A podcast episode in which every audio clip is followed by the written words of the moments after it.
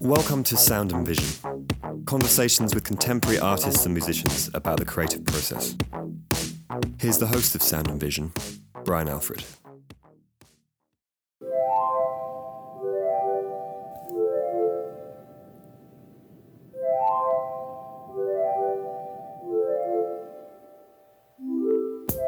Helen O'Leary is an artist and educator based out of Pennsylvania in Bushwick in Brooklyn.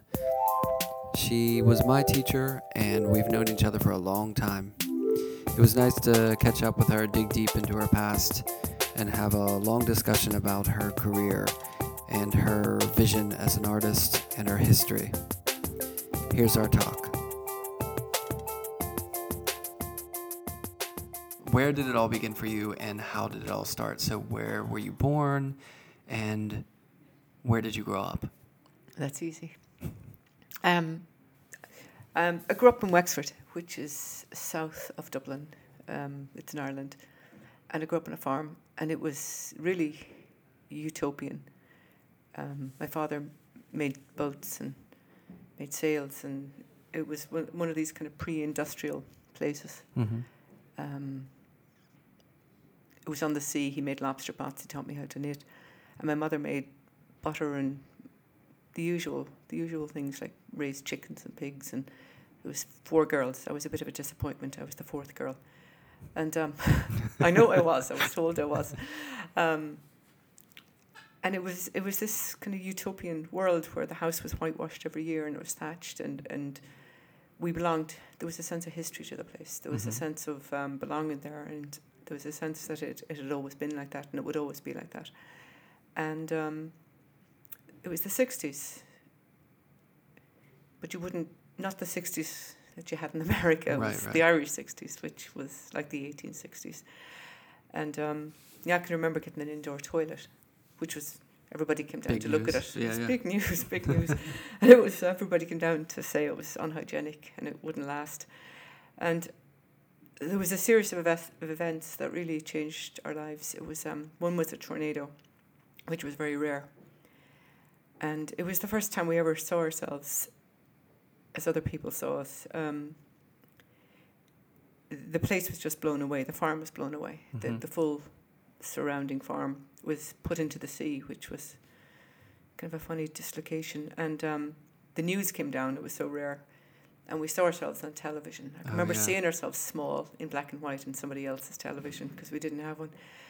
And there was something about that image of us all kind of cluttered together and holding each other and small and, and in this dark wind. And um, it was the first time I saw us as poor, maybe, I suppose. Mhm. Um, and we were farmed out to relatives, and that place was rebuilt with modern asbestos and tiles and plastics, and Mhm. you know, uh, the old was really swept away. And then a couple of years later, it was hit by lightning. The um, the thatch there was a thatch on the main house, and it was it was burnt down. And after that, um, my father got sick, and he died. So we were left totally bankrupt, totally bankrupt, and we farmed the, the my sisters and I. We just farmed the place, and um, we'd never really worked like that before. We'd never had to. We never had to work, and there was a real sense of survival. There was a real sense of us at odds with the people who wanted us to leave and sell the land to real people who could farm it, like Mhm. men. It was it was male and female. It was the first time I, I knew we were all female too. You know, was, Yeah. was, um, and poor, and to art and pragmatism became a huge part of my childhood. I was eleven, so I was very young, and to we had to milk all these cows, and they were all the same. They were all black and white, and pattern recognition is something that I, I learned I'm not great at as a older person. I'm I'm face blind, so pattern recognition is hard for me. So to identify the cows, I'd chalk them. I'd chalk them with blue chalk, Mm-hmm. and eventually they all became bright blue. they all became the, the same color, and to to um, amuse myself and to get to know them, um, I'd paint their portraits with um, tar and the cow house, and it was kind of gorgeous. When I Yeah. look back at it, it was like a big pink painting, Um, so that idea of leisure and work at the same time, it, I could justify it. I was getting to know. I was getting to know each cow, um, but I was also making these huge paintings that were ten foot tall. So And, that um, was like your that was your first art, really. That was the first art. You but it was real purposeful. Like it had. It had I function. didn't realize that your beginnings had this very specific. It was about demarcation. It was about being very pragmatic, very pragmatic, and and very beautiful. I I can remember the cows looking blue in the field. You know, they were Yeah. just just like this hazy horizon. And to do anything to do with the arts, like we'd we'd read when we were following cattle. I can remember reading Shakespeare for school, and we'd be following cattle. We'd be behind cows, and the books would be all cow dunged and fingered and Mhm. um, we were definitely odd at school. You know, it was definitely um, our poverty was was um, was evident. You know, Yeah. um, and it was it was also we were slightly feral because of it. You know, we d- we didn't know the boundaries or the constraints of the culture because of it. We were um, we were free of them. Really, we were Yeah. very free of it, and it was it was like playing playing forts, except it was real. It Yeah. was, and then we started taking in tourists. We had always had a couple of tourists. We were always anthropologists around documenting a disappearing Ireland in my father's time. You know his his boats and his um, way of life, which was was archaic, I suppose. And so we started taking in tourists for real, and it was the hippies in the late sixties and seventies that would come over with their guitars and their um, music Yeah. and their bell bottoms. And and and um, I remember just hearing Janis Joplin for the first time when I was fourteen or fifteen, and just wanting to be her. You know, Was that the first time you felt kind of connected? Because weren't you? It seems like you were pretty isolated before we were that. very isolated. We were down a lane, and we were at I suppose not at odds with the community. You know, because they wanted us to sell. It was a reasonable thing for them to say. My mother couldn't manage, Mhm. and to her it was unreasonable because the land was so important to her. Yeah. So we were we were totally isolated, and, and foreigners were more welcome in our kitchen maybe than locals. Yeah.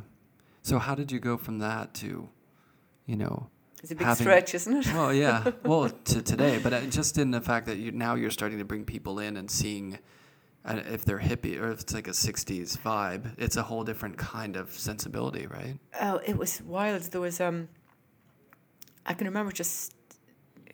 In retrospect, it was like a party. You know, there was a nuclear power plant was proposed on our shore, very close to our farm, and the locals did, we didn't we didn't even know what it was, so we didn't have many opinions about it. Mhm. Um, but other people had opinions about it. Like there was a lot of Germans and a lot of American young people who'd protest, and they'd put up tents on the strand. And um, I remember going down looking at the tents, and people were having sex, and people were naked, and people were topless, and it was wild. I remember just just coming home, and my mother was there going, "Don't go down to that strand," and the priest going on about it. And to me, the world had opened, and it could never be closed again. You know. Yeah.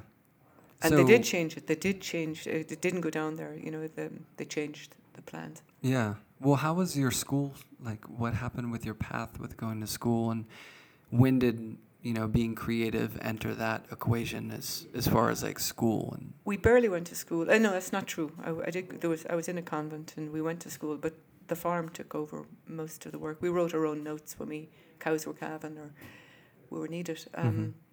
It was. It was. It was a third world, really. You know, yeah. And how long? Like, how long were you there? five years in the convent, and um, I painted all the time. I'd become good at it, and the tourists bought them, so it was money. Yeah. I liked horses, so I'd sell paintings for horses. hmm and I painted on stones. I painted um, little souvenirs. The idea of the souvenir was was something that you could make money at. My mother knit socks for money, you know, and I painted stones for money. And this idea that, which I I went back to as, a, as an artist, um, that you'd um, keep the land at any cost, and you could sell all these things out. You could sell paintings, but you'd still have the view. I Mhm. painted realistic things. I wanted Yeah. to be Turner back then. You know, Right. I'd I'd seen a replica of Turner in the priest's house, and I thought Mhm. it was the most beautiful thing in the world. Yeah. And I got a book in the library from about him, and I I, co- I copied them. You know, I just just Yeah. and I sold them. They were very sellable. So people and I've one left. They love those images, love I'm them. sure. I yeah. sold them for like ten pounds or something, or five pounds or something like that. And I sold them hand over fist because every tourist wanted. They were like postcards. In the nineties, when I started making little fragments of pieces, when I just started taking everything apart, and it was this idea that the, the work would be sold as fragment, but I'd own the big piece, hmm and the big piece was the land for me. You know, the big piece was the idea. Yeah. And I did, you know, I, I do think about it a lot now. I think about how I I remake stuff when I sell it because I want to have it. You know, Yeah. if I sell a piece that I like, I'll remake it so it's it's still mine. Right. Um, oh, you do that. I do that. I do that. Uh, if there's a particular, I'll try to remake it. Um, and that idea that the big installation is the real work. know. right. And then there's the modular. There's pieces that can be taken away from that, but it's really the event of the Right. the big thing. Because I, I literally would pick the stones up off our, our, all our, all our. Um, we were on the strand, we were on the sea, and all the yards were cobbled, so they were made of little modular stones. Mhm. And um, I would just paint on stones and sell them. yeah. When you think of it, you know. Yeah. Um, Well, when you were growing up, when you were really young, was music a part of your life, or was it introduced by the hippies? it was introduced by the hippies. I remember hearing Leonard Cohen and Janis Joplin, and I heard them when I was about fifteen or sixteen, and Mhm. I just wanted more.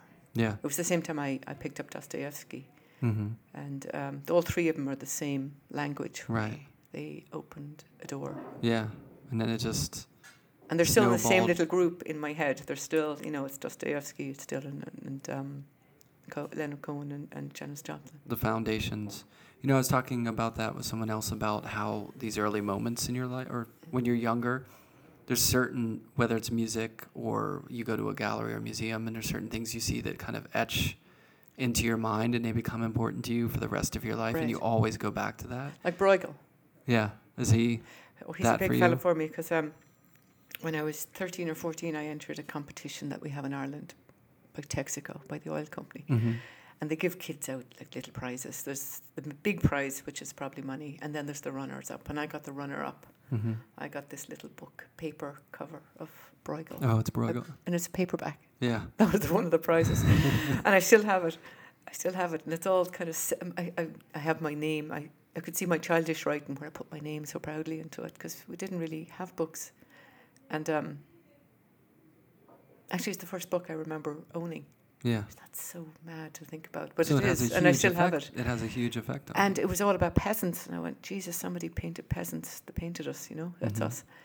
And I've dragged that book around the world with me. It's, I still have it. Yeah, that's amazing. Yeah, I feel like it's just like in your childhood, you kind of grow up. I mean, you're born into your family you're born into, and you grow up around the stimulus and like what's happening around you, but it has this huge effect. Sometimes you don't realize it until later on. Sometimes you never really recognize it, but I feel like you always are a product of what what you came from and and what you saw when you were Right. young, and it, it really you can you can push that in your Mhm. work and in your creative life, but it always has some sort of connection to it. I think it took me years to even want to go back to it. You know, I just, I, I felt I escaped art school when I was 18, 19. And it took me 20 some years to, to even want to revisit it, you know? Yeah. Yeah, for me, um, thinking about music too, when I grew up, my dad listened to a lot of Motown. Mhm. And I don't really listen to a lot of Motown these days. I do here and there, but when I hear it, I have such a direct feeling of experience with it. And I find that a lot of the music that I listen to has this connecting thread that, that comes back to it. You know what I mean? So now I feel very comfortable in with certain aspects of things that I see that relate to growing up. It's like I don't really like gray gray climate, you know, but I feel kind of comfortable in it. and just in Pittsburgh, it's that's what it's like. It's it's gray a lot, you know. When I go back to Ireland, I'm comfortable. I, every part of me is comfortable because everything is familiar. So what's it like living outside? Well, I guess Pennsylvania may not be too different. You know, I never felt I lived anywhere. Um, and it's funny because I've lived here for 20, how old is he? For 24 years. And it's this immigrant mentality where home is always home. You know, Mhm. I, you know, I, Yeah. Talk to another Irish person and we'll talk about going home. And then we'll laugh at ourselves because it's so ridiculous, you know. Um, Yeah. but I always felt like I was a world citizen. I, I, I lived everywhere. I, New York was the place I felt the most at home because I never felt like I was an anomaly or, or um, I never felt like an outsider. I Yeah. felt like I was just another foreigner in a, a city of foreigners. Um, but home is there like a, a good down deposit in a bank. You know, I, I know I can always go back to it. Yeah. Well, what about Chicago? Because that was big for you, wasn't it? That was big for me. Um, yeah, it was big for me. it was, but I, I, it never felt like home either. You know. Yeah. Oh no, I just mean in the sense of how did what affected having um, lived in Chicago and going to school there have on your work and your sensibility as an artist? Chicago was the first time I knew that women could be professors, you know, or artists, Mm-hmm. and that was deeply profound. Yeah. Deeply profound, and to have the museum there, I, I felt like I it was a great place to go to school. I was very lucky. Um, I'd go in there, I'd sneak a sandwich in, and I'd sit in front of a painting that I'd fall in love with. I'd just just fall in love with paintings, and I'd go to eat, go to them like like religious objects Yeah. almost, and I'd visit the same painting again, and again, and again. Then I'd move on. Um, I think I got my wheels as a human being there. You know, I, I started having some self respect as an artist, and um, it was a small place. It wasn't New York. I mightn't Mhm. have thrived in New York at the time. It was a small, handy sized city with a real gritty undertone. I, I love the imagists. You know, I, I, I appreciate them more and more and more as I get older. I was lucky to study with Ray Yoshida, Mm-hmm. whose work I, I still love, you know, and um, I, I met odd and great people, Yeah. which was good for me. I needed eccentric people. I needed, I needed wild cards, and, and it was full of personalities. Yeah. How long did you live there? A long time. Um, no, it wasn't that long, really. Six years. Yeah. Well, it's longer than the normal school, Right. you know. I did undergraduate and graduate there. Oh, okay. So you, I Was didn't know that, or I forgot that. I w- well, I went to undergraduate in Dublin, and I transferred for three months, and I just didn't want to go back. Yeah. So it was. uh, What was what was it like going to grad school in the same place you went to undergrad at? Was it just more time, It was basically? more time. It was Yeah. like a long. t- Well, I had a good bartending job, and that was important for money. And Do you remember where that was? I do remember where that was. It was Butch McGuire's, and he was really good to me. I, I mean, I was obviously hard because I was Irish, you know, Yeah. and um, I'd never bartended in my life, and it showed. But I, I became good at it, and um, you don't need An an Irish person in a bar is really a fish out of water, right? fish out of water, and it was I was a natural at it. You know, I, I, I made a lot of money. And you meet a lot of people, right? a Because I know a lot of musicians who, you know, when I when I graduated from high or from yeah from high school, a lot of my friends who went to Chicago and became musicians, you know, they were musicians who do really well as far as you know they're, they're independent musicians, but they do really well. But they would bartend. That's where they It was great money. made money, and uh-huh. then And- and you get to meet a lot of other musicians. You're making connections and kind I met Shane MacGowan, who Oh, was really? my hero. I met Yeah. him. He came in, and the bouncer tried to throw him out because he, he thought he was, you know, a Yeah. ne'er do well. yeah yeah And I jumped over the bar. I was so excited when I saw him, and um, fed him buckets of margaritas. It was he's such a hero of mine, you know. Yeah. That's an amazing thing First, when someone like that walks in the door. You're not expecting it. You know, he gave me back Ireland, which was a funny thing to um, say. It was kind of through him that I re-looked at Ireland Mhm. and re-looked at the kind of lyricism of of what had been lost or what was possible. And um, you know, it was part of the eighties. It was part of re-looking at at um, more marginalised cultures Mhm. or things that might have been overlooked or rethinking, rethinking. Um, about what you grew up with. hmm So he was always a hero. Jesus, he was a big hero. And to see him yeah, getting drunk on my margaritas was fantastic. I'm interested too in because you have such a specific connection to where you're from. You know, as far as like culture and that identity, Mhm. uh, is is that something that's just so ingrained, or is it? Do you think it's heightened by the fact that you're living outside of your your homeland, or or and what does it mean as far as you know expression for you, as far as you know your connection to your work, or is it part of that, or I'm always interested in how culture relates to you know people's work. You know, I don't know. I remember looking at the mailboat because we were on the grew up at the sea, and I'd see the mailboat leaving every day, twice a day, and I'd look at sky trails over the house, and I'd, I'd just think about leaving. You know, I just think about Mhm. all these people who seem to have normal lives and who are wealthier than us coming in and out. So when you grow up on an island, it's an island. You think about leaving a lot. You know, you Yeah. think about moving, and there's this intense pull of the place when you leave it. There's there's this familiarity. It's like you go back to Pittsburgh. It's the accent. It's the rhythm. It's everything. You feel at home. It's it's Mhm. the comfort of home. Um, you know, I, I insisted on buying a house there in the nineties, and I still have it. Um, I keep it there. I keep the house. I know it's there. It's like a little. It's it's an image on my computer that I pull up every now and again. I barely go to Mhm. it because I'm I'm always running around, but I know it's there. Um, the language, the literature, I love it. I read it, and I'll read it out loud sometimes just to hear the pace of it. The pace Yeah. is different. But I've lived outside of the place for so long that I, um, and I travelled so much. You know, in my thirties, I, I I was obsessed with India. I'd go to India a lot to kind of see Ireland from a distance and Africa and um, the reservations here. I'd, I'd go to the reservations. I was interested in a post-colonial situation, Mhm.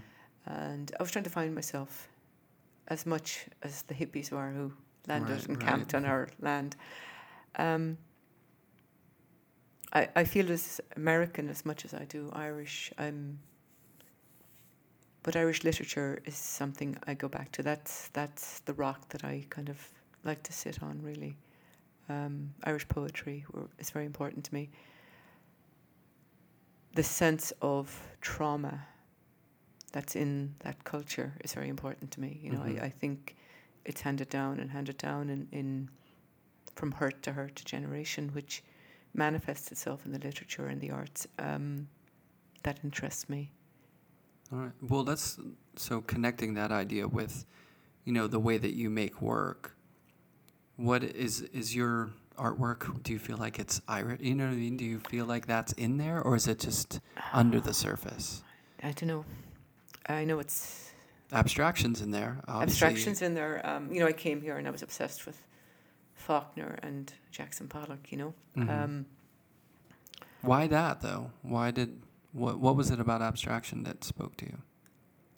Because you started, you had an early knowledge of representation and how it could sell, and then how it, in your landscape. I'm sure the landscape where you grew up was an, a, you know, visually must have really had a, a burning effect on your mind. you know, I think, I think um, I talk about the farm work as something that really influenced me, and the abstraction that surrounded me, like you know, the troughs that were dug out of granite, or the road that my father dug, the line, or the. Um, I remember, you'd have to when you have that many cows. We we started with sixty cows, filling myself. She was a year. She was twelve. I was eleven.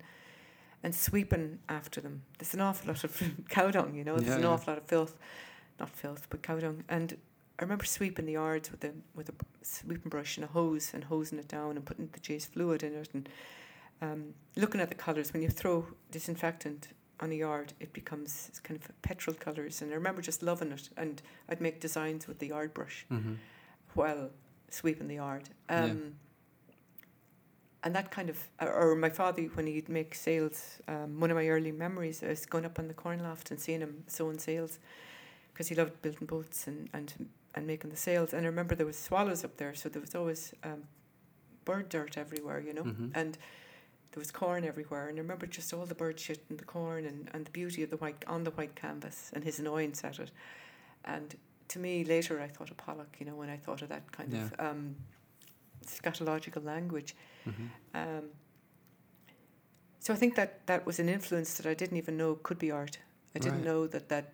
Um, I remember the contentment of looking at the art after I'd brushed it and, and the patterns in it, and I'd, I'd always have these zigzag patterns. And my mother would growl at us for being idle or do not doing it fast enough. And Mm-hmm. um, I think it was an influence, you know, it was definitely an influence. And I remember when I moved to Chicago, I, I'd always worked painting from objects. I'd, I'd have a still life, and when I removed them, and there was dust around them, and it, there'd be the, the marks, you know, the, the, the, the marks from the objects.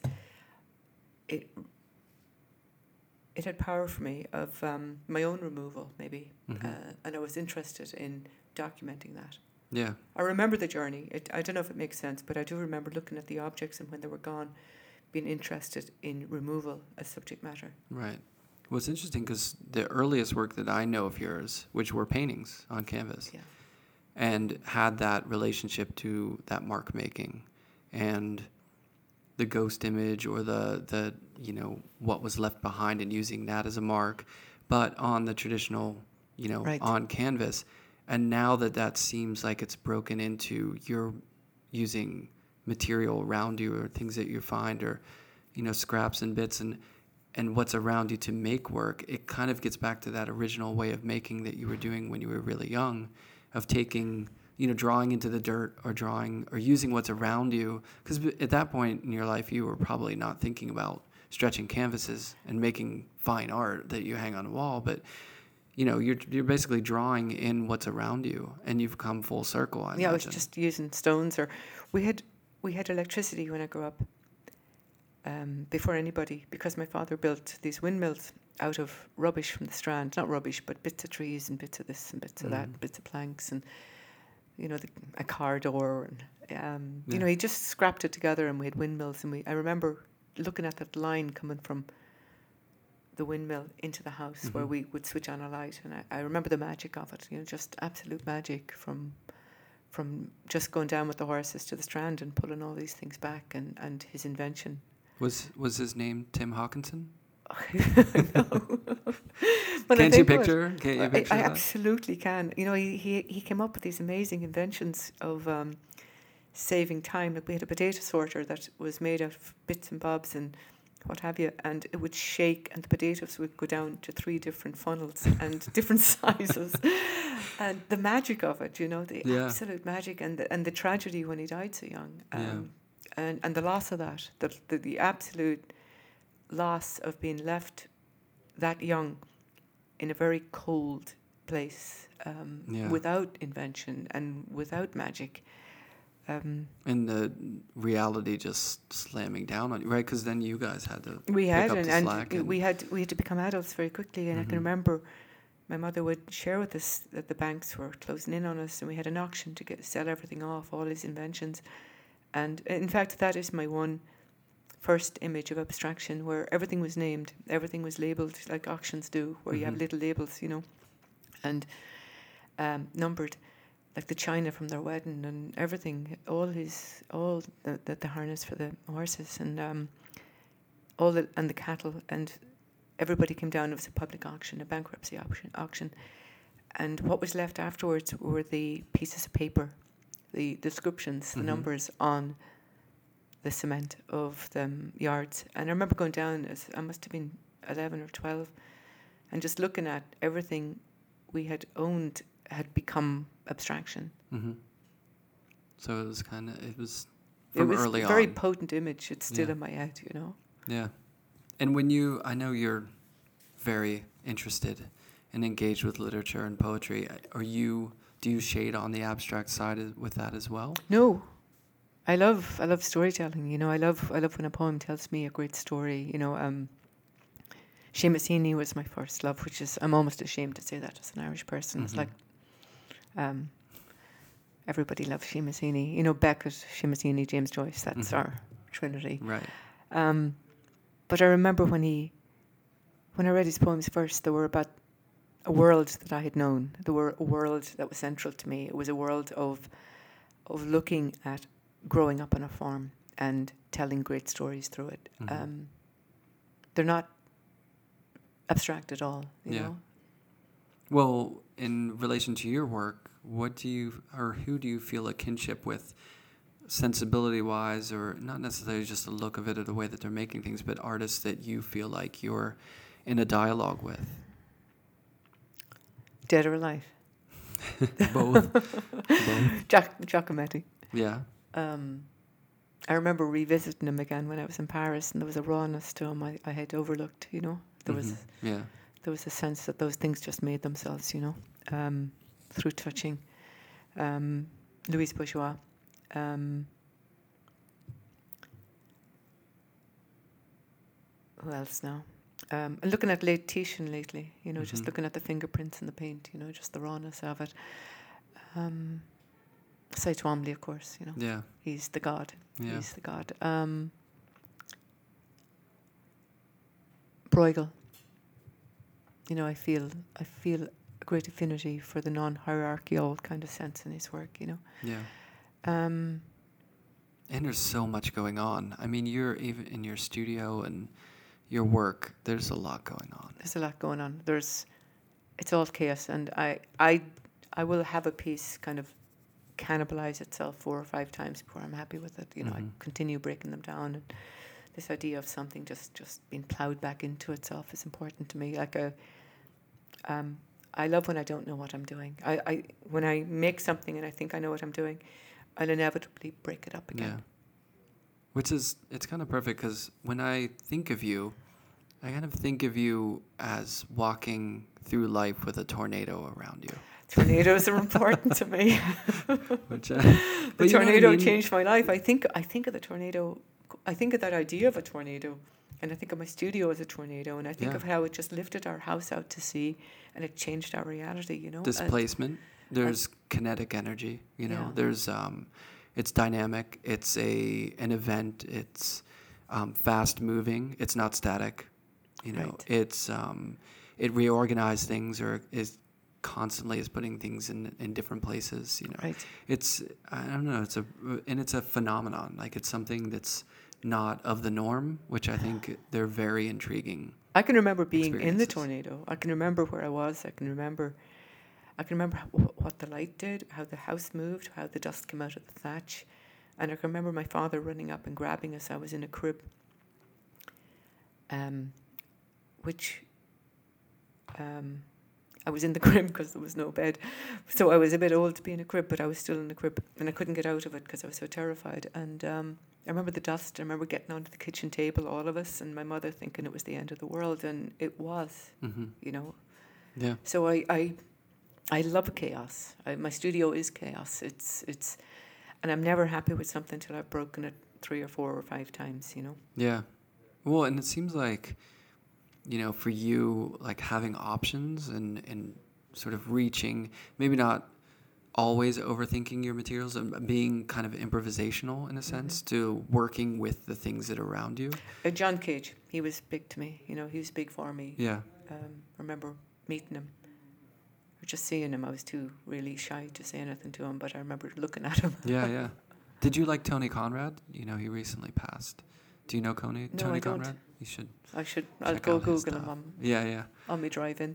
Well, what about? Um, I mean, for me, I was when I was in school, I was a jazz DJ, and jazz has been something that I've Yeah. always loved to study and really interested in. And you know, when I think of you know Jackson Pollock, I think of Ornette Coleman, and that's kind of like Yeah. breaking of breaking things down and being improvisational, and and you know things breaking apart and coming back together. And you know, his free jazz record was a, a huge thing. You know.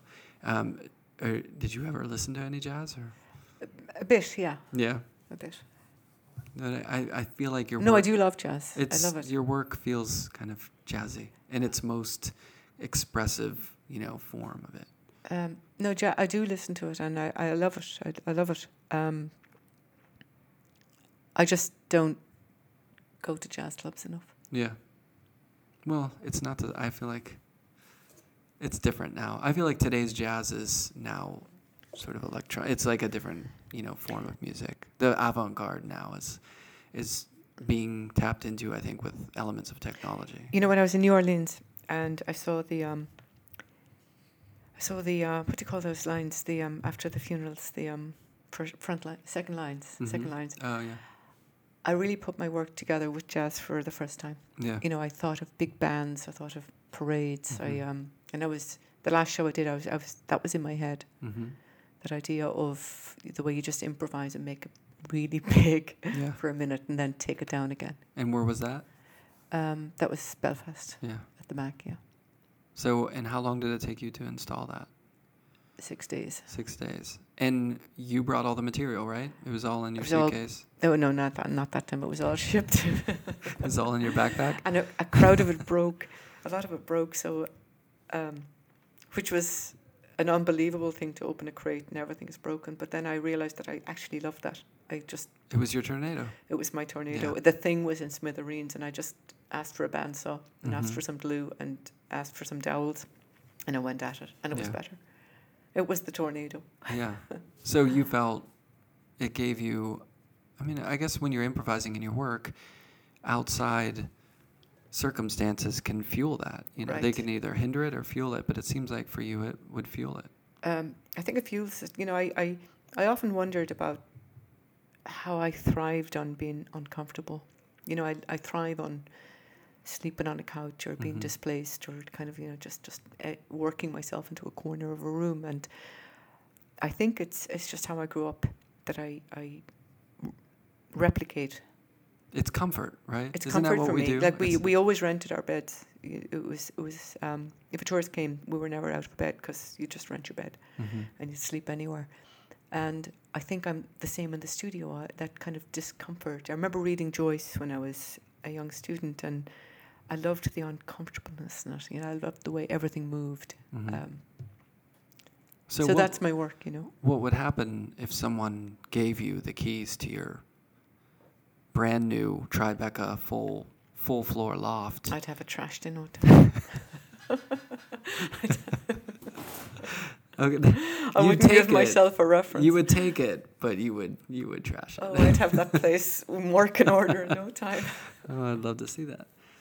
All right. Well, one more one more question for you. I would like for you to recommend to people one artist, one musician, and one poet. If you could distill it down to one each. Okay. Artist Yeah. Caroline Chandler. Okay. Poet Vona Groarke. How do you spell that? Vona, V O N A, G R O A K E. okay. Oh, and one what? What was your last one? One poet, one artist, and one musician. Shane MacGowan. Shane MacGowan, it is. All right. Thank you for taking the time to talk. It was great to chat with you. Thanks, Brian. right, thank you.